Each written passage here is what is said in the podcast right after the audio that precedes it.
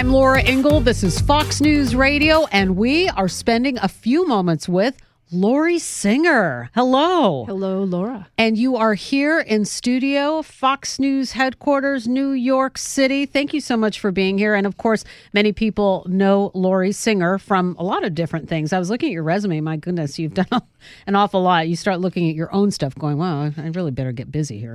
Um, but you've done a lot. And of course, a lot of people know you from your role in Footloose. Oh, yeah. I, I was looking back at the date, 1984. Can this be true? I don't think so. No? I think it was more recent than that, Laura. Yes, I think Yeah. it was. All I think it we're, was just, we're to just a couple years back, actually. you played Ariel Moore, and of course, we know you and love you from that role. There and of course, you were playing Julie Miller in the TV series Fame. Yes, I did. A part created for you. All right. Um, but we're here to, t- and we want to talk about all of that fun stuff. But we are here to talk to you today about a extraordinarily interesting project called God Knows Where I Am.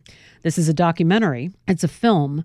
And it is so interesting. I want to just actually just kick it off to you and have you explain what it is because it is it is a beautiful piece of work that you narrate. Yes. So tell me what this is about. I'll, we'll start with the basic that it's a movie about a woman by the name of Linda Bishop, who's no longer with us. Who was Linda Bishop? Oh, thank you. Thank you, first of all, Laura. It's wonderful to meet you and to be here. So thank you. You're very welcome. Um, I, yes, uh, Linda Bishop was a woman living in New Hampshire, and she was really struggling to find reality. And this is a film which sort of uh, rather depicts her journey in a very special way. It's it's an amazing film. It's a beautiful fuse fuser um, fuser no centrifuge no it's, it's Fusion? a beautiful Yes. thank, thank you thank you Laura ding no it's a it's a beautiful fusion of of reality and and documentary and a bit of of humanity in the sense that all of her journals are being read by me so it's absolutely truth. It's it's her, these are her words, and um, it's it's a absolutely compelling documentary, I must say, and and it's uh,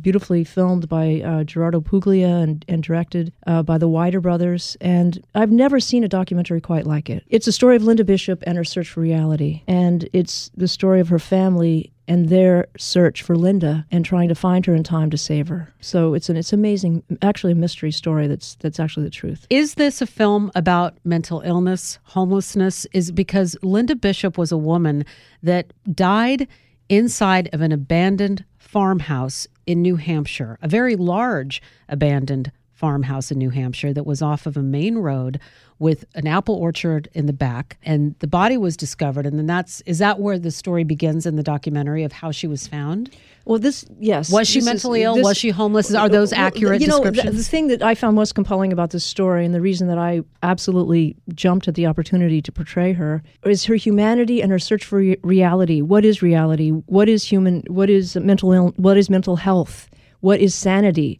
And so many great artists reshape reality in their own in their own vision, and that's the point, in a way, of being of an, an artist, of having something different to say, of actually being able to craft something which people have not seen before. And I believe Linda was tremendously artistic. She believed in science. She was an art history major from New Hampshire uh, College. She she believed in the larger things in life, and she found herself suddenly feeling abandoned, suddenly feeling alone, suddenly unable to communicate with other people. And it was, as it turns out, due to a physical condition which threw her off balance mentally. Her family desperately tried to to save her and to protect her, and she found herself doing almost anything to be free of their constraints. And um, I've always been interested in that fine line of sane and insane. Um, being an artist myself, in that we do push the boundaries, we do try and and get people to think of something in a different fashion, to see something in a different fashion, to to change their perspective, to open up their hearts to something which they may not not have otherwise opened up their hearts to. And I feel this film does that. I feel this film illustrates the poignancy and the genuine search for a common thread and a common sort of meeting point um, of humanity of Linda Bishop. And it, it's it's an unusual story, and and yes, the film encompasses all of that. Encompasses the the fine line between what is mental health and what isn't. The fine line of civil liberties. Should you be free? Should you be allowed to live your life in your own way as long as you're not harmful to yourself or harmful to others? Or should you be protected from yourself at all costs and put into a facility whereby you would never have a chance to harm yourself because you're on strong medications.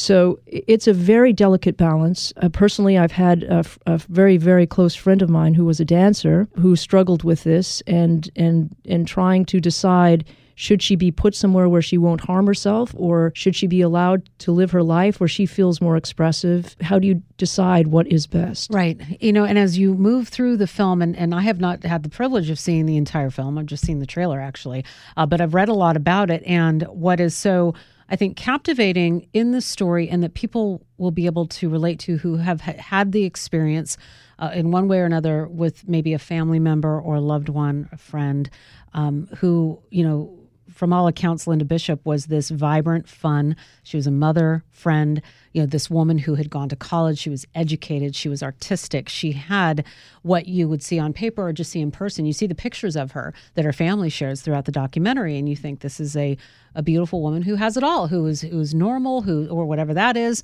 Um, that's the but, question. That that's right? what's, that's what's so that's what's so interesting in this in this story is that is she normal? Is who exactly is wrong here? I mean, right. is she betrayed? Has she been betrayed, or are these people actually trying to help her? And and once her mind flips into th- considering the people trying to help her as the enemy, all chaos breaks loose, and and she makes decisions which impact her life and the lives of her loved ones forever. And that's that's what this story is. So, in God Knows Where I Am, uh, the title suggests, and you find out um, through reading about this, that she she puts herself, you know, she finds herself in this abandoned farmhouse. She decides, okay, I'm going to stay here for a while, and I'm going to live here. Yeah, well, actually, you know, you know, Laura, she finds the farmhouse. She finds she finds that it as a haven. She's always loved the outdoors. She's mm-hmm. always loved nature. She worked on a farm um, for a short amount of time, but it was a very meaningful uh, period of time in her life. She believes in science. She is an explorer. She gets out of a of a health facility of a, actually of a hospital. She breaks. She gets out of a hospital being declared sane and competent to take care of herself, and she's released into the world basically alone. No one knows she was released. Her family was not notified. Wow, really? And yeah, and she's she's set free into a world for which she is really not prepared to live. Right. Uh, she has no place to go. She has no friends.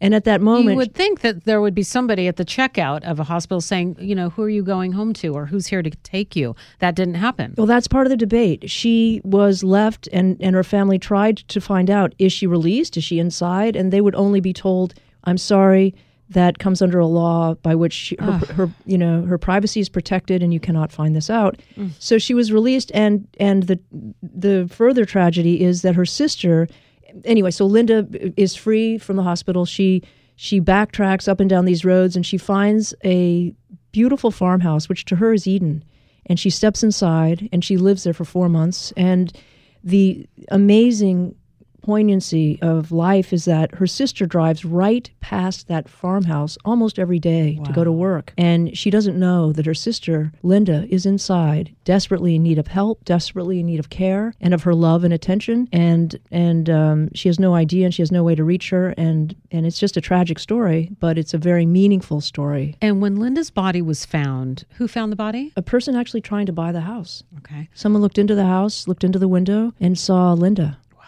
and she was found with these journals. Yes, and this two is, journals. And two journals, and this is what you read from. What was that like for you as an artist, as an actor, reading this? And you know, you do the voiceover work, but you really have to. I mean, you're reading it, and it must have been so powerful to read her words and to her description of the day to day of being in this house alone. I read that she, you know, combed her hair with a small rake and a fork, and she, yeah. you know, had gone into the attic and found old books and started to educate herself, you know, with these right. college textbooks.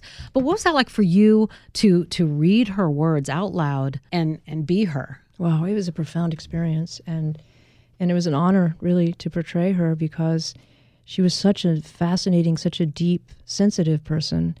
And she created her own world in this mm-hmm. house. She read these journals, she wrote these journals, and she read these stories and books uh, from the family that lived there and, and went over, poured over the papers from a kid's you know eighth grade paper and ninth mm-hmm. grade paper and commented on the teacher's m- remarks and she put them those her own ideas into the, into her own journal so she created a world for herself in this farmhouse. And she I, f- I found I prepared for it in a, in a way that I would uh, I found myself actually looking at the way she wrote in her journal and and and when she put more pressure on the pen if if that would be have been this kind of a day and that kind of a day and what she wrote and everything meant something more she she found meaning in everything because she was in this house looking for a sign that she was going to be saved everything had meaning. One apple meant something, two apples meant something else, a, a chickadee on a, a leaf meant something else. Everything was imbued with a special, special, profound meaning to Linda. And she had a great deal of love in her life in terms of feeling misunderstood. She she loved so much and she felt she had no one to give it to. So it was a it's a profound story of of really humanity. I think at some point haven't haven't you at some time felt sort of tremendously misunderstood Of course. and haven't you That was yesterday. And the day, no, I'm Yeah. kidding. And- but yeah, it's, and- it's and true. And yearning- people can relate. Yeah, and yearning for an ex-love, haven't you, or an imaginary. She she had a husband that was in her mind. He was very real, whether or not he actually existed, and was her real husband or someone named Steve, who also she met. She imbued people with heroic qualities, and then she found herself standing on the other side, where um, she was very hard on herself. Where can people watch this? When does it come out? How, I want more. Okay. April 7th in Los Angeles and 30 or 40 other cities across the United States. Well, that's it's, it's incredible, and congratulations on that project. And before we let you go, I want to just rewind just a little bit, and have just I I we do have to Look I, we do have to we do have to wrap. I can't let it go Hang too long, but I, I've got to Okay, ask Laura. you. Let Okay, me see your boots. I you know what you know what I wore cowboy right. boots today. Okay. I wore them in like to the studio, I'm and I had you. to change. Yeah. and they, but they weren't red. Yes. Yours were red. oh, yeah. and Footloose. Oh, right? yes, you they still, are You still have them? Oh, yeah, you? I do. Oh, I do. Yes. They're Oh, in my- my closet, safe and sound. Oh, you don't wear them out every once in a while. well, you know, for special occasions. yeah, yeah, there you go. Well, uh, just really quick, you know, the the experience of Footloose. Obviously, that was a film that had to have changed it, your it changed your career. Yes. Um, uh, upped your profile. Uh, probably changed your life. Yes. Is it something? Are you tired of people asking about? I guess you're probably not tired. That's probably a bad question, but um, you know, like it's it's obviously something you're known for. Uh, but now that you know that it is just. It's gone on and on to where people oh, have the, these fond memories, and it's still being shown. Like I still catch it, Yeah. you know, when I'm watching home watching Right. cable or whatever. Yeah. How fun was that? Oh, it was it was a tremendous experience. Did you really It was- stand in between the trucks? Was oh, that yeah, really you? That was really me. Yeah, That was me. Yeah, that's and we we shot that on the very last day of shooting. just to make sure. Yeah, filming because they wanted to make sure they had the whole film in the can, as they say. I never heard that. Yeah, I was truth. actually joking. I didn't think that that was. yeah. And I, I the teased thing. them the entire film. I said, "What? And why are we shooting this on the last day exactly, Herb?" It was Herb Ross was the director, and I, and yeah, we shot that scene on the very last day. And um, it was really me. And I actually trusted two actors, Jim Youngs, who played my boyfriend, uh, Chuck Cranston, in the film.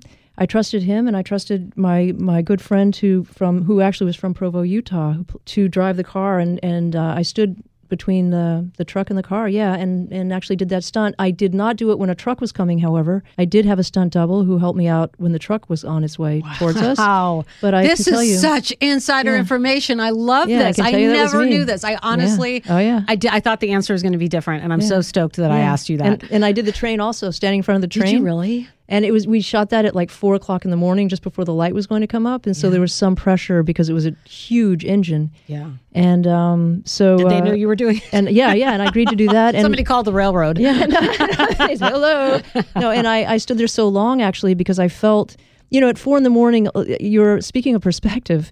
Your perspective begins to be you sort of play chicken with yourself. That oh, I can do more. I can do more. Yeah. If you're that kind of personality, and um, so I was standing there in front of the train, and and actually I was standing there a little too long because I was supposed to move when it hit a certain yellow pole, and I just stood there. I was like, I can stay here, give them a better shot. And the stuntman actually rushed in and knocked me out of the way, so he saved me. Wow. And all those dance moves obviously were yours. Oh yeah, Swinging I, I studied with Kevin Debbie Bacon. Allen and some other people. Did you really? Oh yeah, she oh, was that's amazing. so great. Do you and Kevin still mix it up at weddings? You guys At weddings? At, you weddings? I don't yeah, know. Yeah, Like, Kevin and I mix I'm it up at picturing you. weddings. Is We're secretly married. fantasy? Just don't tell Kyra.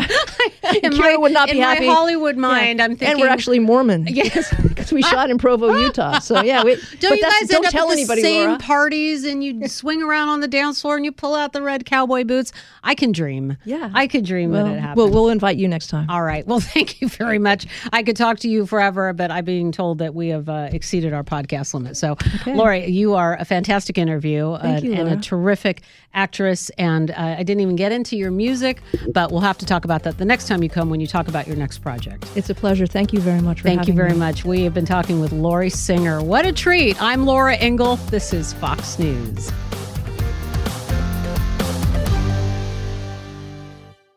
From the Fox News Podcasts Network. In these ever changing times, you can rely on Fox News for hourly updates for the very latest news and information on your time. Listen and download now at foxnewspodcast.com or wherever you get your favorite podcasts. Listen to Fox News Podcast shows ad free on Fox News Podcast Plus, on Apple Podcast, Amazon Music with your Prime membership, or follow wherever you get your podcasts.